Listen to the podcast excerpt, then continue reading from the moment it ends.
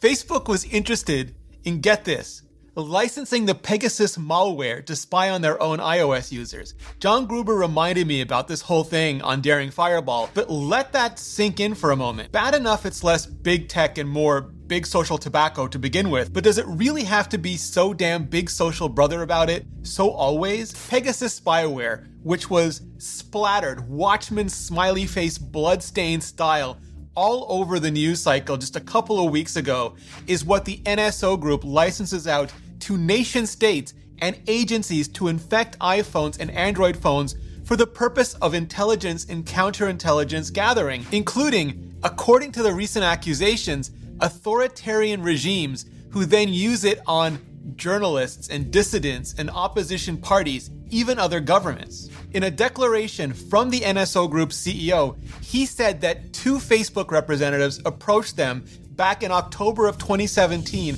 and asked to purchase the rights to use certain capabilities of the Pegasus spyware.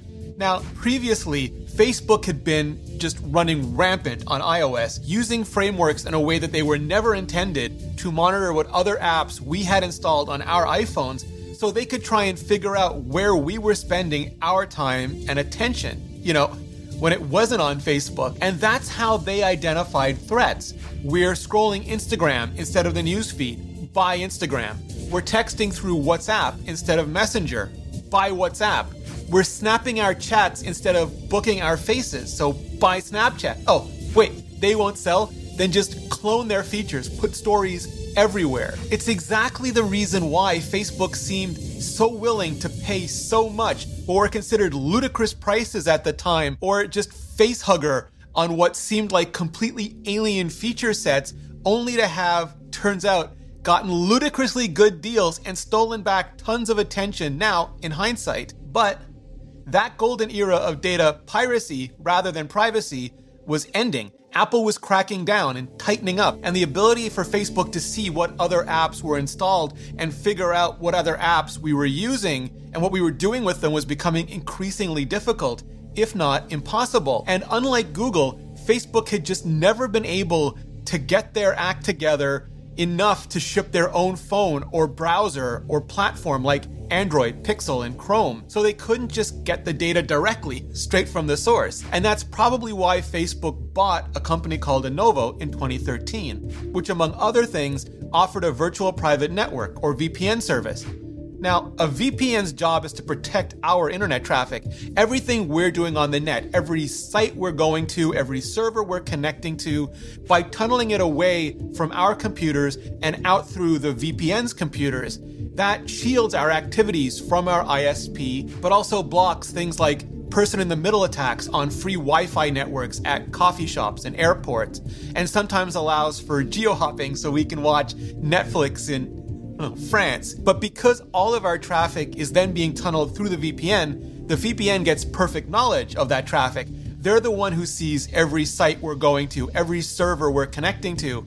And Onavo had been using or abusing that privilege for data harvesting, which had already led it to be frequently classified as, you guessed it, spyware.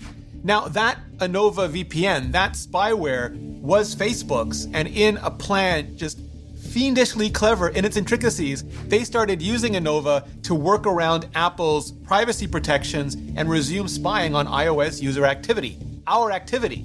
Even going so far as to advertise Onavo inside the Facebook app to try to get it on as many iPhones as possible. But apparently, even that, even that wasn't enough because according to the NSO Group CEO, Facebook said Onavo just still wasn't as effective at gathering user data from iPhones as it was from Android phones.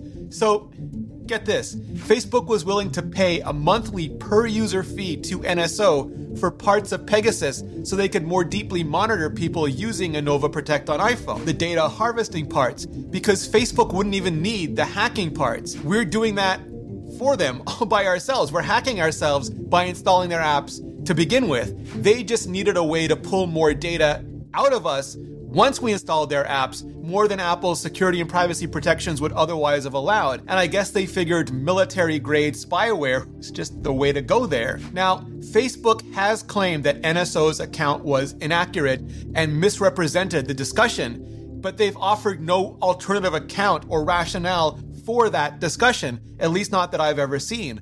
Also, that NSO was making the claims to deflect from Facebook suing them over NSO's exploits of WhatsApp. NSO said they ultimately refused to license any part or parts of Pegasus to Facebook because Facebook is a private company and NSO only deals with governments, which governments exactly being part of the whole current controversy. Anyway, Facebook was forced to pull Onavo Protect entirely from the iOS App Store in 2018 due to just fatal violations of Apple's anti data harvesting policies. But of course, the story doesn't end there. Like Spice, the data must flow.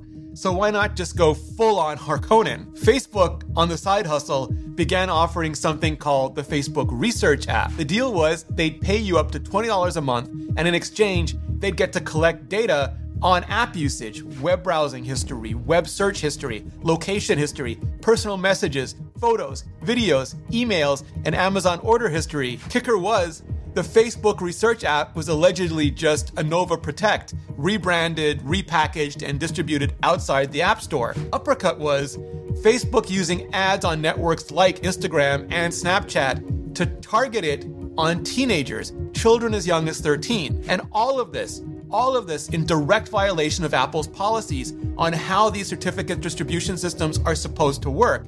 In other words, they're meant for internal use only, within the company only, never for external distribution in end runs around App Store privacy and security protection. So when all of this came out, as all of this inevitably does, Apple pulled Facebook's developer certificate, which immediately killed all instances of Facebook research on all iOS devices everywhere. Because, yes, in this case, Go Walled Garden capabilities go. It also killed all of Facebook's internal apps, so nobody could check the Cantina menu or find their way around campus for a bit. Facebook eventually sunsetted their research app for good, even on Android. But Apple also started ratcheting up the privacy protections, including app tracking transparency and privacy labels in iOS 14, and now privacy reports and private relay in iOS 15, which is why Facebook said they needed to start inflicting pain on Apple, even as Apple was encouraging Facebook to just delete our data already. And I've got videos up for you deep diving into just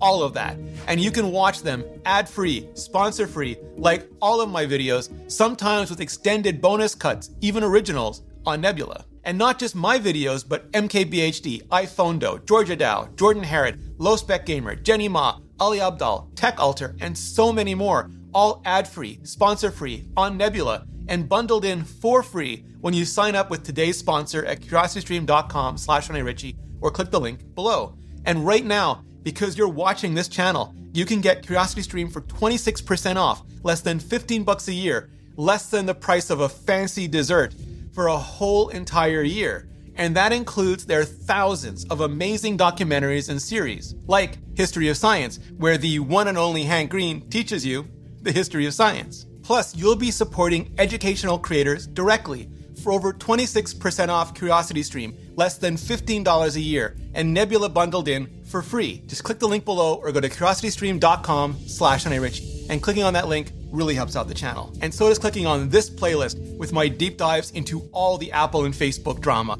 all the Zuckerberg, all the Cook, all of it. Just click on that playlist and I'll see you in the next video.